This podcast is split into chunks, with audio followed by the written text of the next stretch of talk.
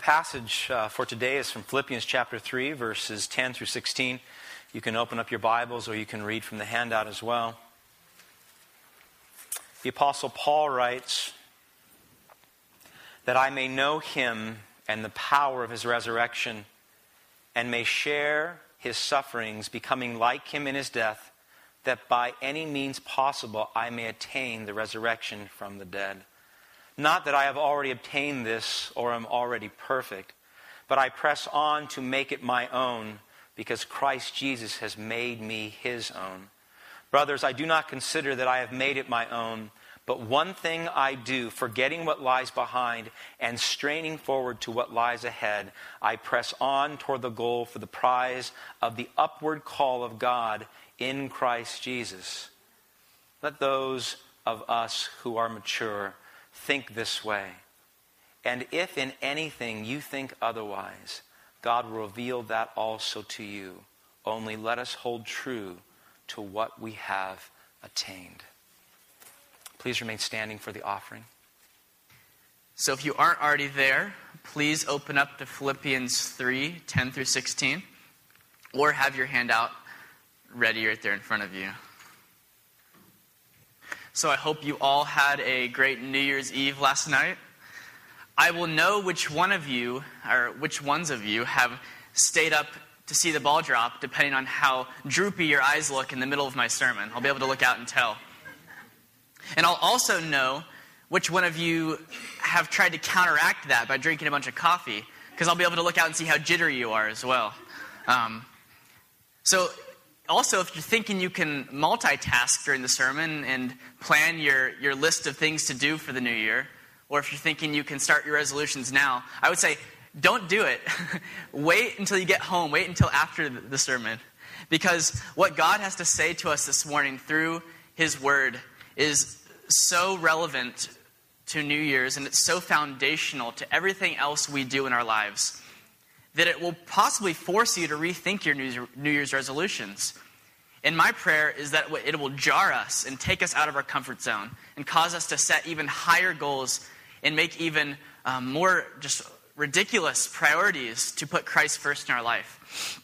So let's listen to, to what uh, God has to say to us this morning. We looked uh, two weeks ago when I was preaching through Philippians at verses 4 through 9. And if you were here, hopefully you can recall and remember with me that in verses 4 through 9, Paul, who is the writer of Philippians, he was writing to the church at that time, he was most concerned with one thing, and that was his righteousness. We, we looked at that at the very end.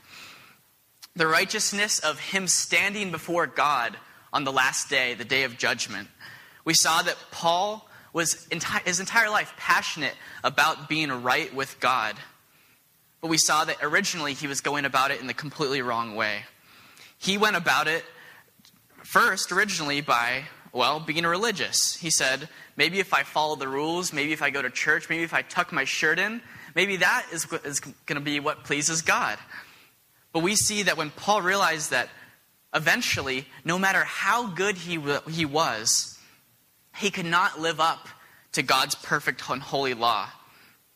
And once he realized that, and once he realized that only Jesus lived up to that standard, his entire focus changed. His entire life changed.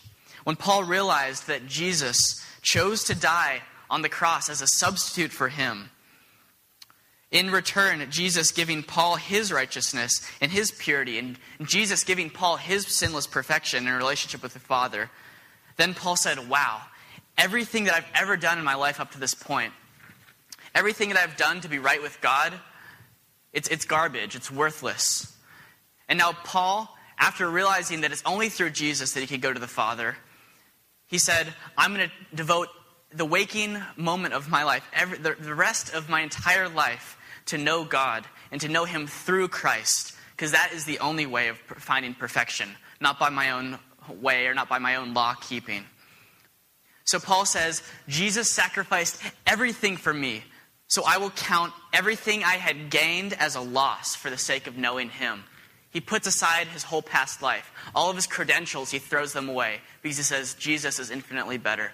So that's where we left off last time. So now we move on to the next section in Scripture.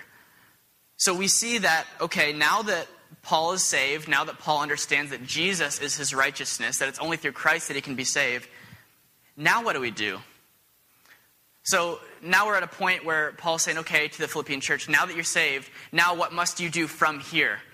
So does Paul simply say to the church in Philippi, just say the sinner's prayer, invite Jesus into your heart, and go back to living the same way you're used to living?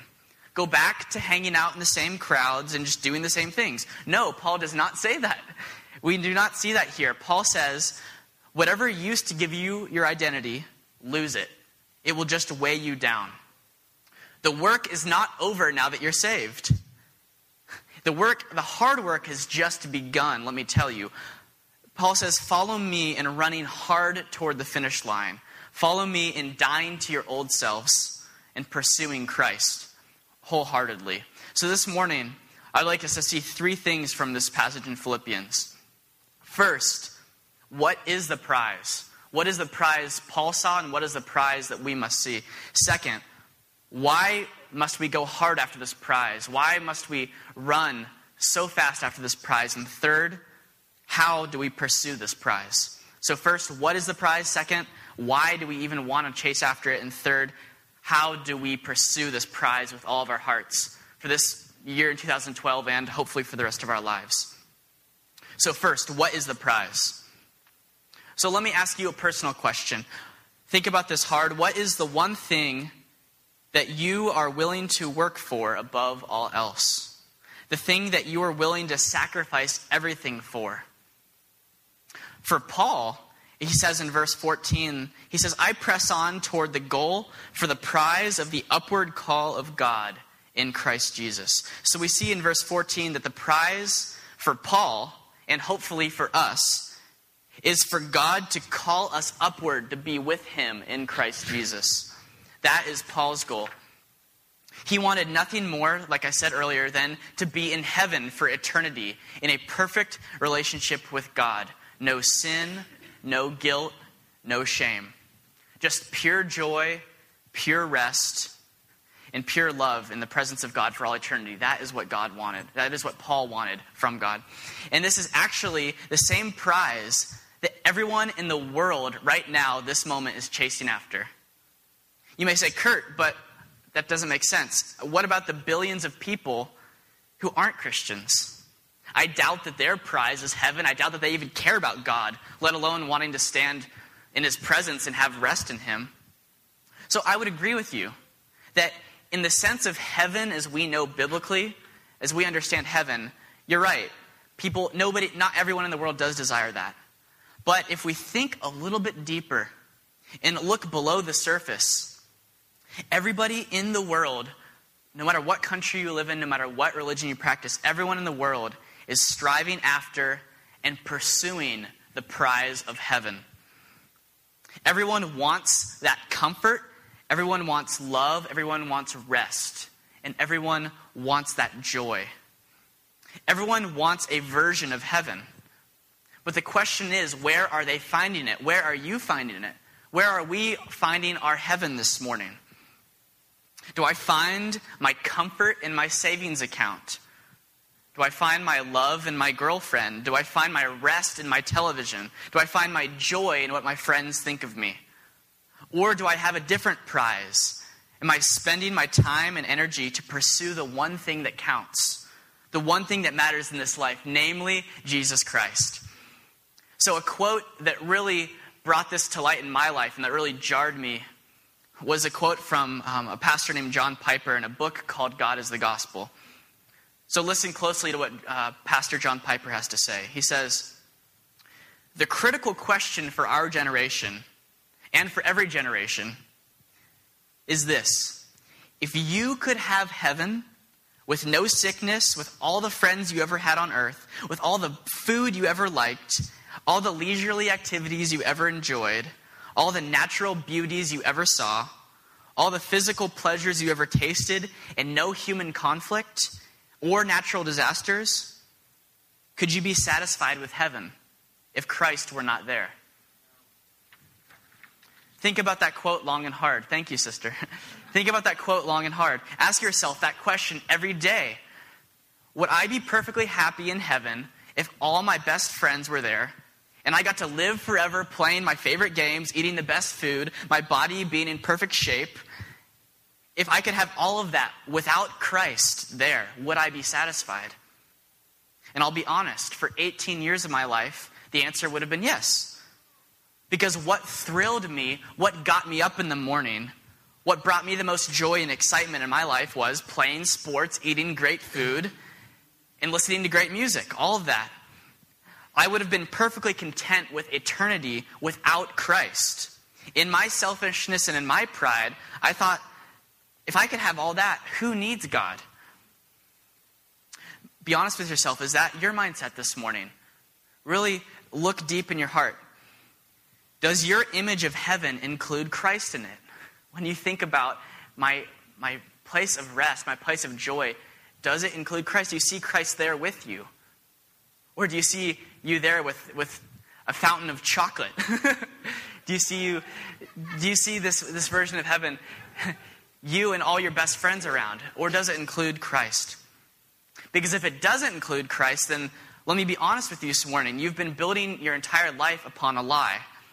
Because the truth is that Jesus Christ is alive and in heaven and reigning as king forever. And he's not the impersonal king that just sits in his castle far away, but he knows each one of you personally. The Bible says that he knows the number of hairs that are even on your head. Jesus will be in heaven, and there won't be, and he won't just be there just ruling everything, making sure everyone plays nice, while we go and do what we really want to do, like meet our favorite sports hero, or, like I said, drink from a fountain of chocolate. He's not there to just make sure it all runs smoothly and we get to do what we want. No, that is not the picture of heaven we see in Scripture. We see that Jesus himself is our joy. Jesus himself is the prize, and he is the focus. He is, he is the glory of heaven. We get this picture in Revelation 5 11 through 14. You don't have to turn there, but I'll read it for us so that we can get a glimpse of what heaven will be like. So, from Revelation chapter 5 11 through 14, it says, and this is John speaking Then I looked, and I heard around the throne the living creatures and the elders, and the voice of many angels, numbering myriads of myriads and thousands of thousands, saying with a loud voice, Worthy is the Lamb who was slain to receive power and wealth and wisdom and might and honor and glory and blessing. And I heard every creature in heaven and on earth and under the earth and in the sea and all that is in them saying all together, To him who sits on the throne and to the Lamb be blessing and glory and might forever and ever. And the four living creatures said, Amen. And the elders fell down and worshiped. This is the picture of heaven we get in Scripture. So we see in this passage, Jesus is the Lamb who is so glorious that every person, every animal, every fish cannot help but shout out with the most joy and praise and excitement that you've ever heard. That is the picture of heaven we get. And if that sounds foreign to you, if that sounds weird, kind of strange, not something that you understand in your daily experience? Think about this. Have you ever been to a big football game? And right before the game, you're sitting in your seat and you look out and all the fans are on the edge of their seat in eager anticipation for their favorite team to run out of the tunnel. And you look out and you see a sea of people dressed in the same colors as you, with the little number one fingers on their, in their hand. And all of them are just sitting in eager anticipation, ready to shout out for their favorite team. And when the team comes out, everyone cheers and everyone roars, and the whole stadium comes alive. And you can feel the electricity. Now, there's something spiritual and something supernatural about that experience if you've ever been there, if you've ever felt something like that. Now, if you take that experience, if you think about that, like 10,000 people cheering and for the same team that is awesome, multiply that times a trillion. Multiply that times a, so much. And, and the, all the people who have ever lived since the beginning of the world, imagine that. Not just 10,000 people in a stadium, but everyone who has ever lived since the beginning of time, who has ever known Christ. Imagine that many people all being together in the same place. Not just cheering because their favorite team is carrying a piece of leather across a white line. No, all the Christians who have ever lived together, trillions of people who knows not just what it is to win a, a silly game, but people who know what it feels like to have all of their sins forgiven. People who know down in the depth of their heart what it means to be saved from an eternity of burning alive in conscious torment. Trillions of people together, knowing what it feels like to have their Creator say, Well done, good and faithful servant. You may enter my rest. Can you, can you feel the gratitude towards Jesus saving them? Can you, can you picture the scene? So, Jesus is the greatest prize because he is the lamb that takes away the sins of the world. He is. He is so much more important than anything we put our time or energy towards today in this world. He solved the greatest problem we face, and that is why he's the prize. He solved the problem of sin. The greatest problem in the world today isn't how do we ensure everyone gets freedom. The greatest problem in our world today isn't how do we alleviate suffering. Those are big problems, don't get me wrong, but that, those are not the greatest problems we see today. The greatest problem in the world right now is how can a morally perfect God who created everything be both just and loving? How can a morally perfect God, the Creator, be both just, have justice, and be both a loving God? That is the greatest problem. And Jesus answers that problem by living the perfect life without sin and dying a sinner's death in our place on the cross. That way, God can be both just, because he just doesn't excuse sin. He doesn't say, oh, um, that murder, that, that never happened. I'm not going to look at that. He doesn't he makes sure that no sin goes unpunished. When you were a kid and your brother or sister hit you, weren't you furious if your parents never found out or if your parents wouldn't ever punish your brother or sister?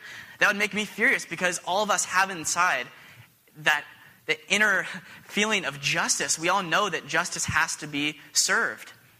And God is the good father, and God does punish sin. He doesn't just let everything just, so He doesn't sweep it under the rug. So God is perfectly just. Every sin is paid for, either by Jesus on the cross, if you put your trust in him, or if you don't put your trust in him, the people who have sinned have to, put, have to wear that punishment themselves. And he sent his only son to the cross and raised him three days later so that we could have full forgiveness of that sin and eternal life with him. God was also not just perfectly just, but perfectly loving in understanding that all of us have sinned. None of us are perfect. All of us are guilty. All of us have broken his commandments. And so God isn't just just, because if he were only just, we would all get our just desert, which is eternity in hell. But he is also perfectly loving in that he sent a way out. He sent his son Jesus to take that place for us so that we wouldn't have to live in the condemnation, but we could have a way for eternal security in him so that we could be forgiven of our sin and it could be washed clean. So Jesus is the prize of heaven. Jesus is our prize because he solves the problem of sin. And he allows God to be both loving and just. He is the prize we are chasing after, and being like Jesus should be our end goal, shouldn't it? So now that we understand who the prize is, then with Jesus, obviously, why do we need to keep pursuing him? That's the question. You might be saying, Kurt, I understand Jesus is the prize. Why do I need to keep running hard after him if he's already saved me? If I already have him, why do I need to keep pursuing him? So, three reasons that I'll, that I'll explain in this next um, section. The three reasons why we need to keep pursuing the prize, keep pursuing Christ. First, to want to know him more. Second, reason why we should keep pursuing Him to confirm our salvation. And the third reason is because He has made us His own already. So, the three reasons why we continue to pursue Him is to know Him more, to confirm our salvation, and three, because He has made us His own. So, the first reason we'll look at is found here in verse 10. Paul says, That I may know Him in the power of His resurrection Now, Paul realizes that he can know God through Christ. He wants to know Christ now and the power of resurrection above everything else because Paul, his whole life, wanted to know God. He wanted to be right with God. Now that he realizes, oh, God became a man, God became a person, the infinite became finite, I can actually understand and relate to God now. So Paul says, that's awesome. I want to put everything I have into get to know this person so that I can know God.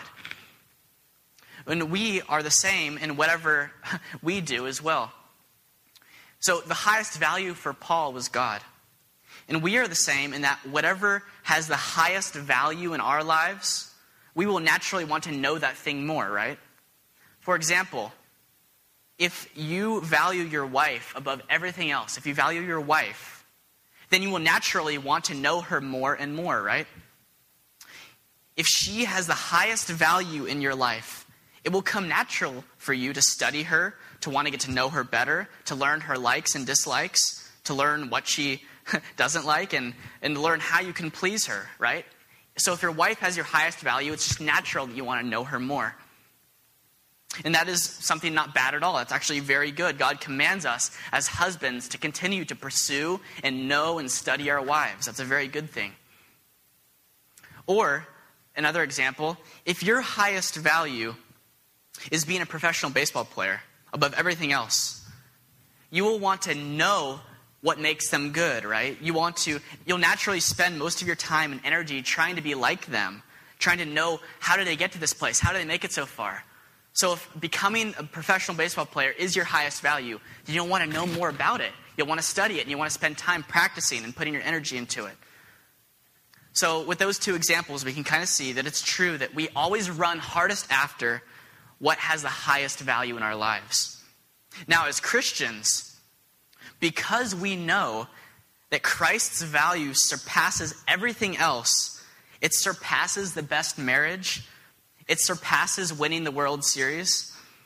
Because we know that Christ's value surpasses everything, the evidence that you have been truly saved, the evidence of that is are you pursuing Him above everything else? Are you making a point to know Him more and more?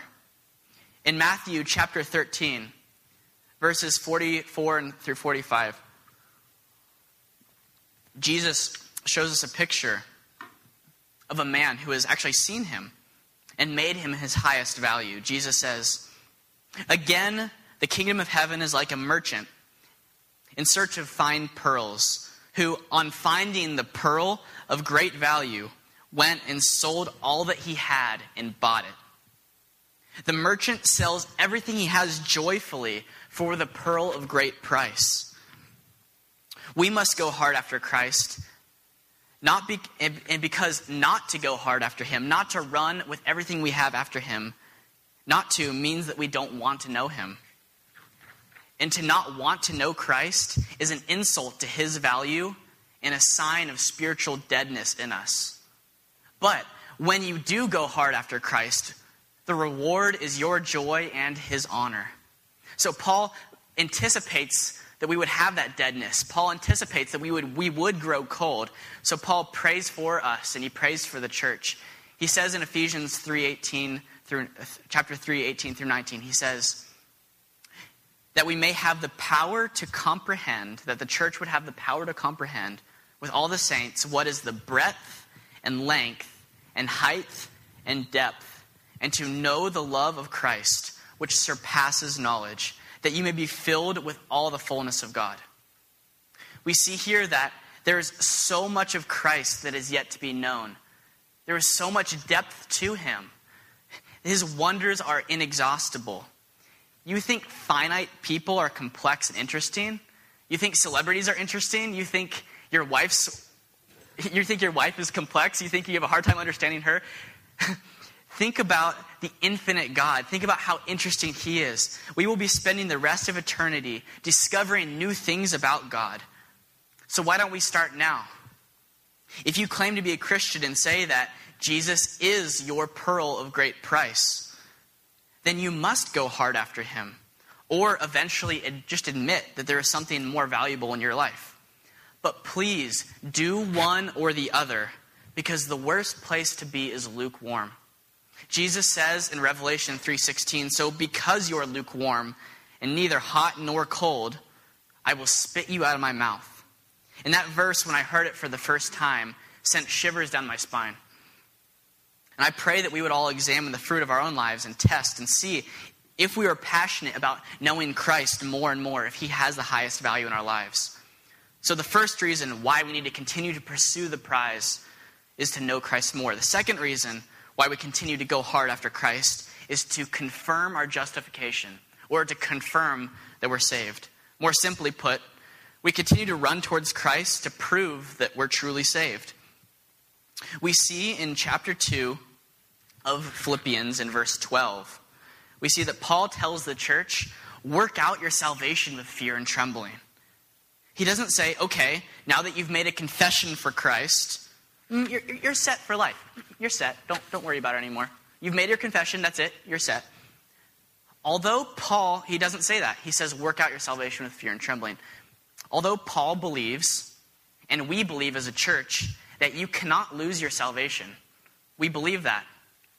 But at the same time, he doesn't automatically tell them that. He doesn't say, oh, you you're set. You can, you can just, you know, you're saved. You made your decision now. He doesn't say that because he doesn't know if all the people's hearts who made the confession, he doesn't know what the, if they're truly honest.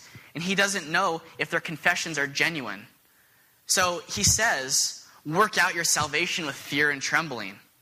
And we see Paul in another picture in the Bible in Acts 13:43. Paul just got Paul just got done preaching to a crowd of Jews.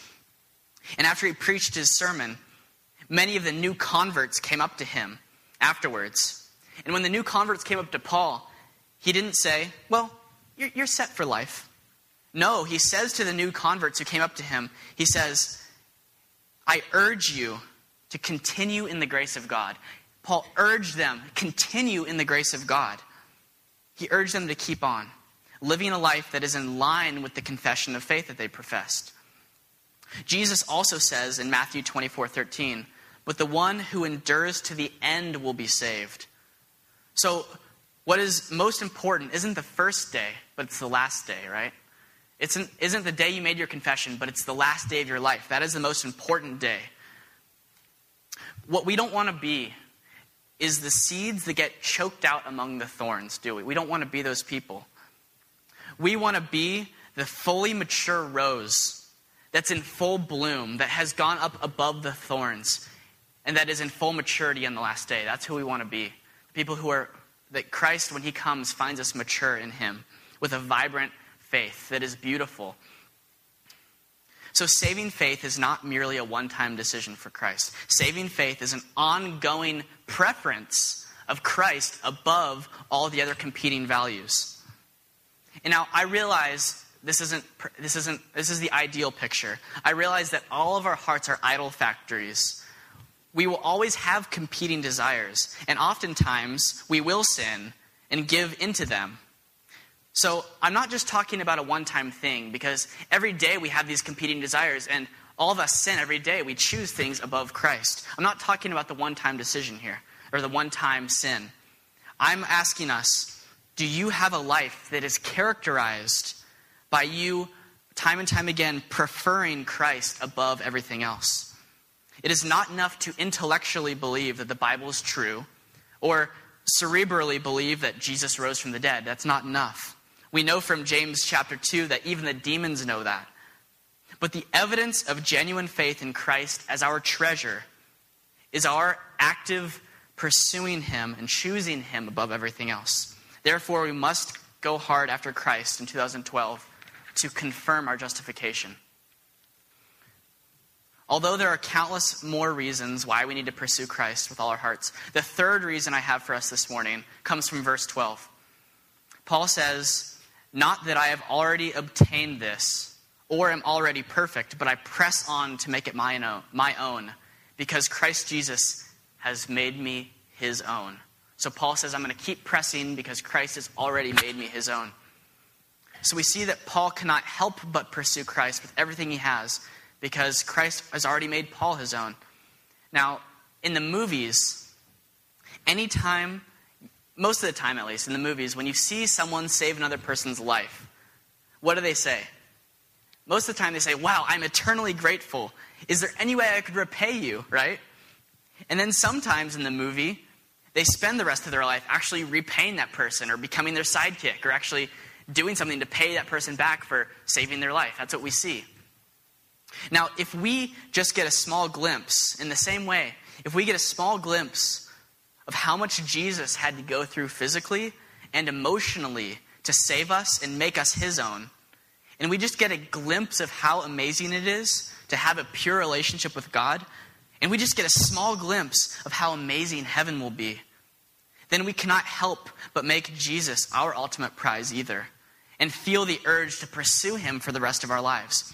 Now, let me get this straight. We can never possibly repay Jesus for what he did for us. We can't. It's too much. But he has extended his love to us at an infinite cost to himself. So the least we can do is love him above everything else in our lives. Paul says, I will press on in order to gain Christ because Christ already has gained me. And that destroys the false logic that says if Christ has found us, we don't need to seek him anymore. It destroys that logic. So, Paul's conversion, I want us to listen to this. Paul's conversion is not a cage to hold him back, but Paul's conversion was a catapult to push him into the pursuit of holiness. It's not a cage to hold him back, it was a catapult to pursue him into holiness, into becoming a more mature in Christ the irresistible grace of God coming into Paul's life and overcoming Paul's rebellion and his sin, and in our lives as well, it didn't make Paul passive, did it? We see that it made Paul powerful. God's grace coming into our lives, it, it didn't make Paul passive, and it didn't make, but it made him powerful, and it should do the same for us. The best commentary on Philippians 3:12 that I just read is Philippians 2 12, 12, and 13 that I read earlier. Work out your salvation with fear and trembling, for God is at work in you.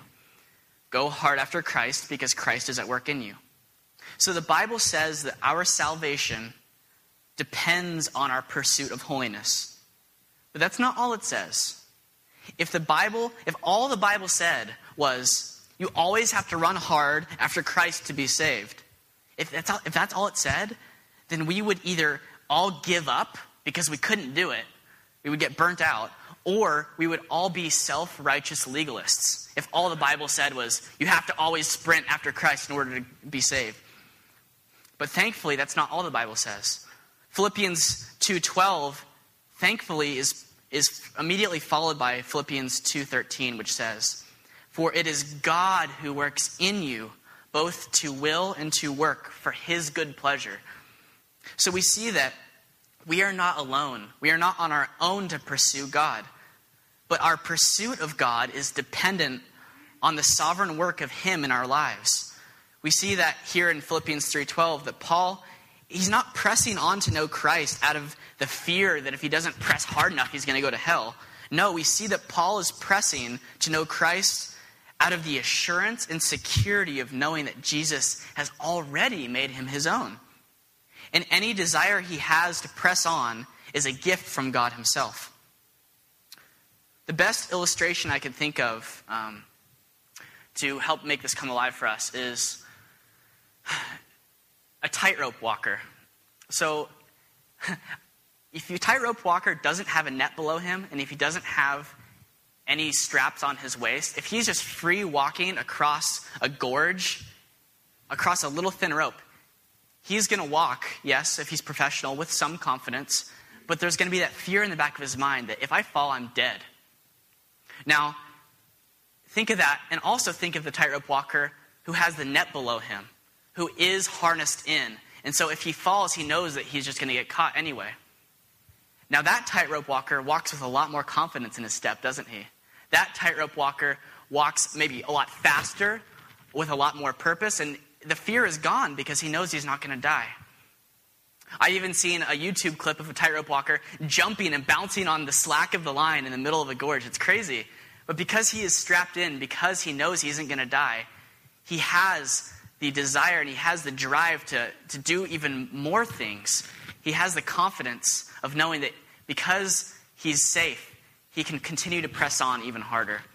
And so that's the example that, that we see in Paul's life and that I hope we see in our lives. We don't press on after Christ out of fear, but out of the security that he has already done it for us. So to recap, there are thousands of ways to, or reasons to get fired up about Christ and, and going hard after him this new year. But the three we looked at today were first, because he is higher value than anything else, so we should want to know him more. Second, we need to confirm our justification. We need to show and prove that we're saved. And third, we go hard after Christ because he has already made us his own. Now, at this point, you may be saying, okay, I understand who the prize is. I understand it's Jesus, and I'm motivated, and I'm motivated to, to get to know Christ more this year. But, Kurt, I've, I've made some resolutions in my life, and they always seem to fizzle out. There have been some seasons in my life where I've been excited about God and living for Him, but they always seem to fail. Or maybe you're the person who is scared to make any real commitments or change or grow because it is safer to just continue in the same routine that you've been going in this past year. Maybe you're that person. If you haven't figured it out already, let me tell you that the reason your resolutions fail, the reason that our resolutions ever fail is because we lack power. The reason your resolutions fail isn't because you didn't grit your teeth hard enough, but it's because you lack power. When we simply try to modify and change our behavior on our own willpower, it'll work for a week, it'll work for a month, but you will go back to the same person you always were. What we need is not modified behavior, but a changed heart. Jesus did not come to make you a more successful, more moral person. He came to change your heart so that you would have the desire to be holy, so that you would actually have the power to quit bad habits, and so that you would have the tenacity to kill sin in your life. Proverbs 4:23 says, "Keep your heart with all vigilance, for from it flow the springs of life. It says, Keep your heart with all vigilance, for from it flow all the springs of life. We see here the picture of the heart as the source, and from it flows the rest of your life. We see here that um, it's the heart that is the source of your life. Everything, the, the rest of your life, how you think, how you act, what your desires are, all those things, they flow from your heart. They all originate from your heart because it is the center of your being. So, where we get in trouble as Christians and where we get in trouble in setting resolutions is when we try to change all the things downstream, when we try to change our life without looking at the source, without examining our heart. When we say, I'm going to change for good this time, without considering the heart. When we simply try to modify behavior without going back to the source. And the truth of the matter is that we are all born with sinful, rebellious hearts. I don't care what Disney movies told you. I don't care if they said follow your heart. The Bible says that we are all born with sinful, rebellious hearts. Because our father Adam sinned, we have all inherited his sinful nature. God designed Adam and Eve, the first humans ever, to be in a perfect relationship with him. But right when Adam and Eve sinned by disobeying God, they broke that relationship and sin entered the world. Now, this thing called sin is so powerful that it not only affects our spiritual state and makes us enemies of God, but it also infects our bodies.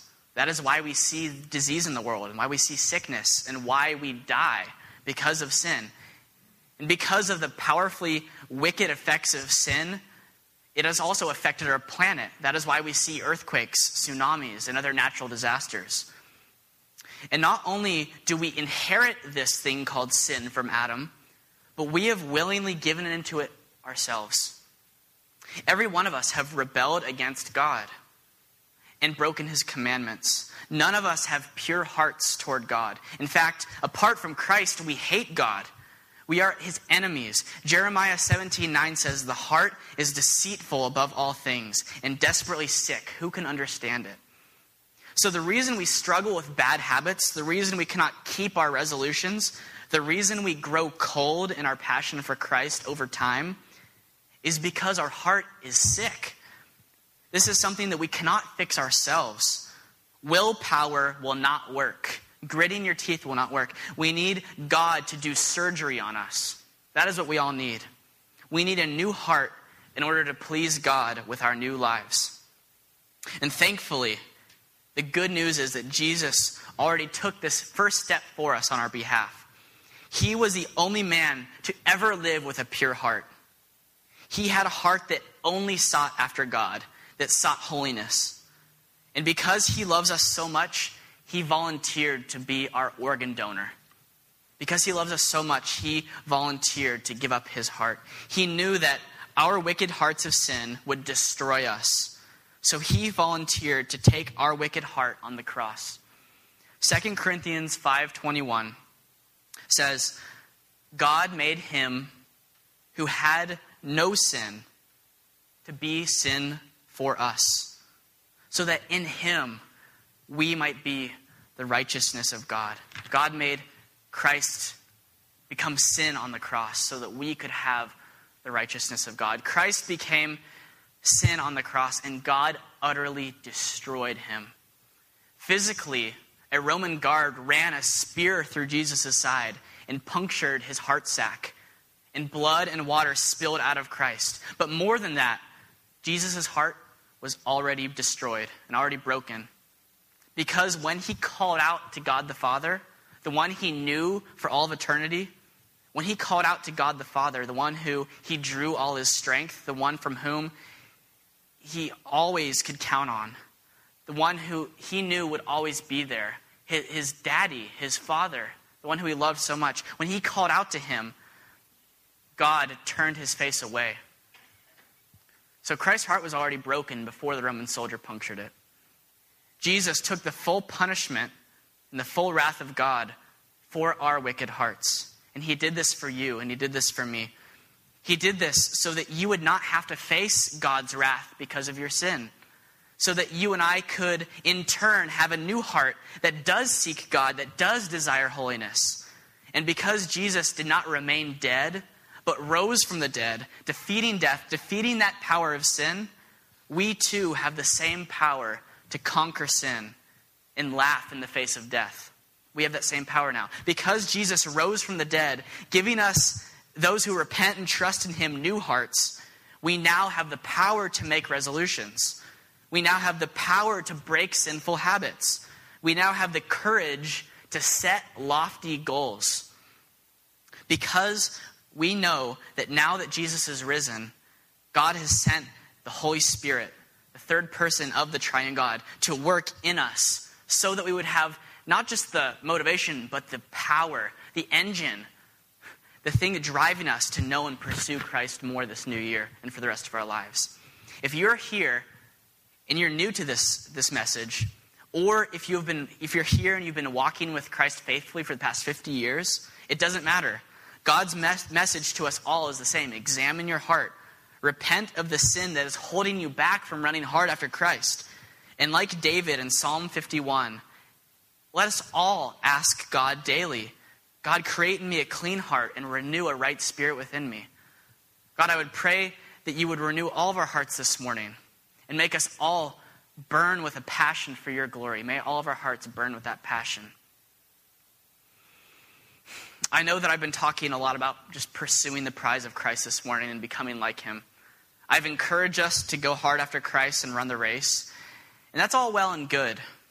But I know that I would be doing a massive disservice to us if I didn't explain how to do that now. What running this race actually looks like day to day.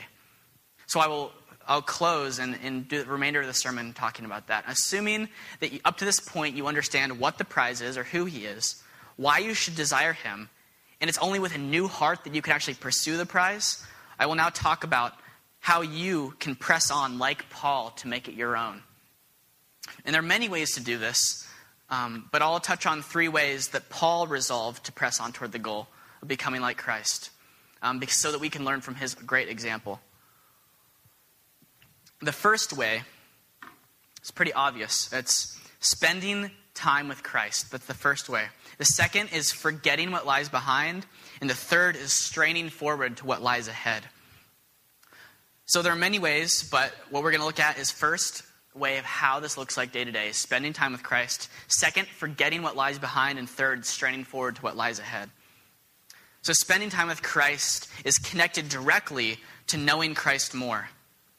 Because it is obvious that you can't know someone better unless you spend time with them, right? That's, that's pretty obvious to us. So in verse 10 of Philippians 3, Paul says that he wants to know Christ more and the power of his resurrection.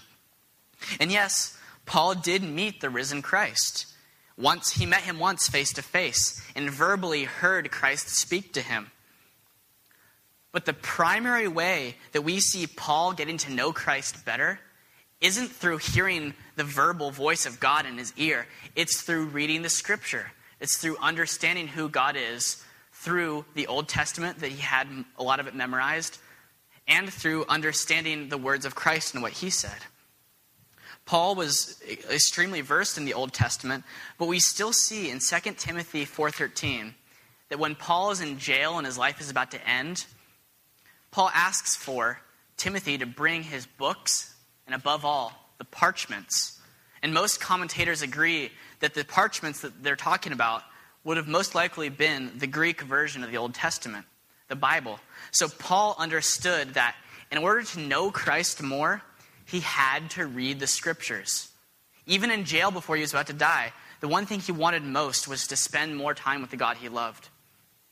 And we know that Paul considers reading God's word on paper to be the exact same thing as hearing God speak directly to him because he says in the previous chapter in 2 Timothy, all scripture is breathed out by God. We see this in 2 Timothy 3:16 that all scripture is breathed out by God. So when Paul reads the Bible and when we read scripture this morning, it is God himself speaking directly to us. What an amazing thing, isn't it? That the infinite creator who is outside of time would give us his words to know him. Stop for a second and marvel at that fact. Does that amaze you? Does that amaze you that God would speak to us and make the infinite become finite in words that we could know God? That, that, that is amazing. And the beauty of this word is that it is so simple that a child can understand it, but it is also so deep that you could spend the rest of your life studying it and barely scratch the surface on all the mysteries and profound truths that are in it. So, the most practical and essential way that you can run hard after the prize of becoming like Christ in 2012 is by reading His Word. I assure you that when you're on your deathbed, when you are on your deathbed, you will not say, I wish I had spent more time watching TV. You will never say, I wish I had worked more hours but you will never regret the time you spent reading the Bible, listening to God speak his life giving words directly to you. You'll never regret that time. So have that wisdom and live that in the moment. A great quote that you've probably already heard, and it's so true that if your Bible is falling apart, chances are your life isn't falling apart. If your Bible's falling apart, chances are your life isn't. If you have never tried to read the whole Bible, then maybe this would be a good year to start. If you need a Bible study or a good reading plan, um, there's a million of them, but um, you can ask me about that after. Um, but the key is your motivation. Is it, I have to read the Bible or I get to read the Bible? But at the same time, I'll admit that it's not always it's not always just the most exciting thing. Sometimes I'll admit that it is kind of like brushing your teeth. You're not always going to be super excited about what you read, but you read anyway, asking God to help you understand, knowing that the daily discipline of reading will pay off in the long run. Just like brushing your teeth every day does pay off in the long run, right, Brandon? so set a goal for yourself this new year. If you start out small, that's fine, that's awesome. The important part is that we want to know Jesus more. And if you're experienced, if you're mature, try challenging yourself to read the whole Bible or even memorize portions of it. Let someone else know that you're actually doing this plan and ask them to hold you accountable. I found that is paramount in staying consistent. So, the first reason of actually how do we practically run, run hard after Christ is simply getting to know Him through His Word. It is God's speaking to us. The next way we can practically run hard is forgetting what lies behind. We see that in verse 13. We need to forget what lies behind so that we don't turn back to our old way of life and so that we don't keep feeling guilty about the things God has already forgiven us for. We see here in verse 13, Paul says, Brothers, I do not consider that I've made it my own, but one thing I do, forgetting what lies behind and straining forward to what lies ahead. Paul knows that there is the temptation to go back to the same lifestyle he used to live in. So he is actively forgetting, choosing to forget what lies behind. Some of you are like that. You have lived a certain way, some of you have lived a certain way for so long, and now that you've come to know Christ, you love him, and your deepest desire is to pursue him, but you are fighting against all those old habits you had formed over all those years. So, Paul's word to you this morning, Paul's word to all of us, is keep fighting, pick up the sword of God's word, and let it renew your mind and reshape your thoughts. And God will help you. The Bible says, resist the devil, and he will flee from you. And if you draw near to God, he will draw near to you. So if you're fighting this morning, keep persevering, and God will be there to deliver you if you keep pursuing him. And others of us, you're trying to walk with Jesus. Maybe you're coming to church, possibly in a, in a small group, but in your heart, you miss your sin. You miss your old days and you miss your old ways. You look back, and maybe you, you even long back at your old life. And maybe you've even gone back. You're doing things that you shouldn't be doing, and you're believing things you shouldn't be believing, condoning things that you should be condemning. Your deepest desire is not Christ, but sin is. Is that you this morning? If so, Paul says, forget what lies behind. It's not worth it. All it will ever do is lead to death and destruction. Tomorrow is not promised, so fix your mind on Christ today. See his work for you on the cross. Repent and put your trust in him. And forget the past. Ask God to renew your mind and take away that past desire to turn back and look around. We know what happened to Lot's wife. She physically turned to a pillar of salt when she looked back. God says, Don't look back. Continue, fix your eyes on me and run forward. Another reason Paul forgets what lies behind is because he has to put away the guilt of his past life. Some of us struggle with that as well. You may have come to know Christ and you, you know that he is completely forgiven of you of all your sin, but you still feel guilt for things that you have used to do and the, your past life may haunt you. Paul definitely knows what you're going through because Paul helped kill Christians. Do you think it was easy for him to live with himself, remembering how he helped Stephen get stoned to death? No, I'm, I'm sure it wasn't easy. But Paul makes it a point to set his mind on Scripture, on the future, so that it would be washed clean and renewed by Christ. Paul knows that Jesus has taken his guilt upon his shoulders and on the cross so that he doesn't have to bear it himself anymore.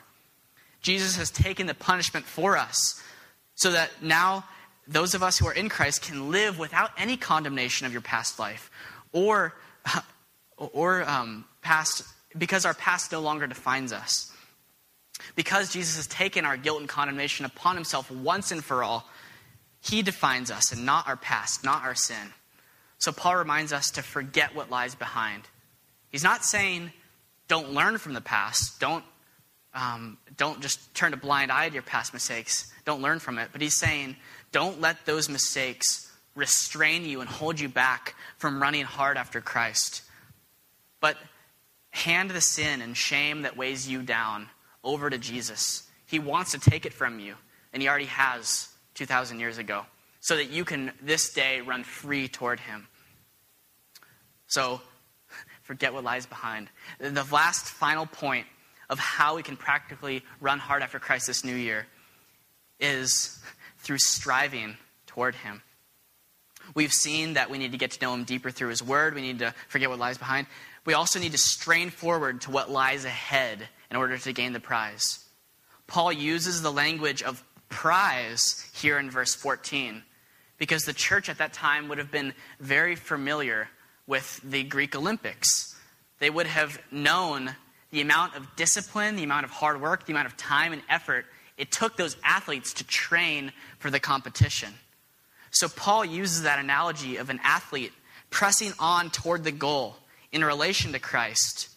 Because if an athlete puts so much time and energy into a silly game where if they win, they just get a wreath or maybe even a, a medal, then how much more should Christians be training, striving to become like Jesus and earn the eternal reward of heaven?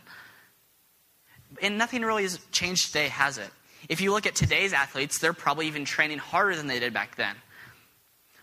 Can you tell me, does anyone remember who won the Super Bowl in 1992? Exactly, the, the Washington Redskins. See, no, no, nobody cares. We, we laugh, but we are often blinded by the present as well, in our current circumstances. We are blinded by our, those current circumstances, and we live for the day too often, and we forget living for eternity. We forget to live for what lies ahead. We forget to press on for eternity, for what lies ahead. We need to daily evaluate how is my relationship with Christ? What do I need to change? Am I living in light of eternity? Because when we start to meditate on how long eternity is and how short life is, and how every single decision we make in this life impacts where we spend eternity and what rewards we will have in eternity, we will start to live a lot differently, won't we? Paul says, I will not be blinded by the present, but instead I will take hold of the present and strain forward to what lies ahead, that is eternity in heaven. Are you straining forward too? Looking back at year 2011, did it go by fast? It went, it went by really fast for me. Did 2011 go by really fast for you? When you think about yourself now, are you any different than you were a year ago? Are, are you more like Christ this day than you were a year ago? Did you take hold of life and use it for what really matters in 2011? Or did you let life run you? These are all sobering questions to ask ourselves this New Year's Day. But the good news is that there is still time left. And the better news is that we don't have to change ourselves, but simply receive the grace and a new heart that God has extended to us as a gift. We don't know if Jesus is going to come in return in the next five seconds, but while there is still time left, we can choose to repent of sin, trust in Christ's finished work on the cross for us, and go hard after Him in 2012 and for the rest of eternity relying on His finished work and not our own. So this morning, I would say check your heart, examine it, and take hold of 2012. Live for eternity and continue to press on. I'm going to close in prayer. Um, Father God, I, I thank you so much for your word this morning. I thank you for, Lord, just the sobering time of year that it is New Year's, God. That it is a chance for all of us to reflect on the previous year and make resolutions for the new year, God. May we not make worldly resolutions, God. Lord, we know that you care so much about our families. You care about our money. You care about our jobs. You don't want us to just be monks and, and all live just in some mountain isolated, God. But in our lives, in our day to day, you want us to use them for your glory. You want us to run hard after you. God, may we never get lackadaisical, God. May we never be the couch potato Christians, God. But Father, may we be like the tightrope walker that has the assurance and has the security of knowing that we can't fall. And may that cause us to run harder toward the prize. Father, help us live in light of eternity, God. And I pray that if you haven't changed our hearts yet, God, if there's some of us in this room that, that haven't um, ha- had a changed heart, God, I pray that you would do that supernatural work right now, God. And that, so that we wouldn't just fizzle out on our resolutions, God, but so that you would be the power and you would give us the energy and you would be the engine to drive us toward holiness and to drive us to make us new creatures in you, God. Thank you so much this morning, God, and um, I pray that we can worship you the rest of this year. In Jesus' name, amen.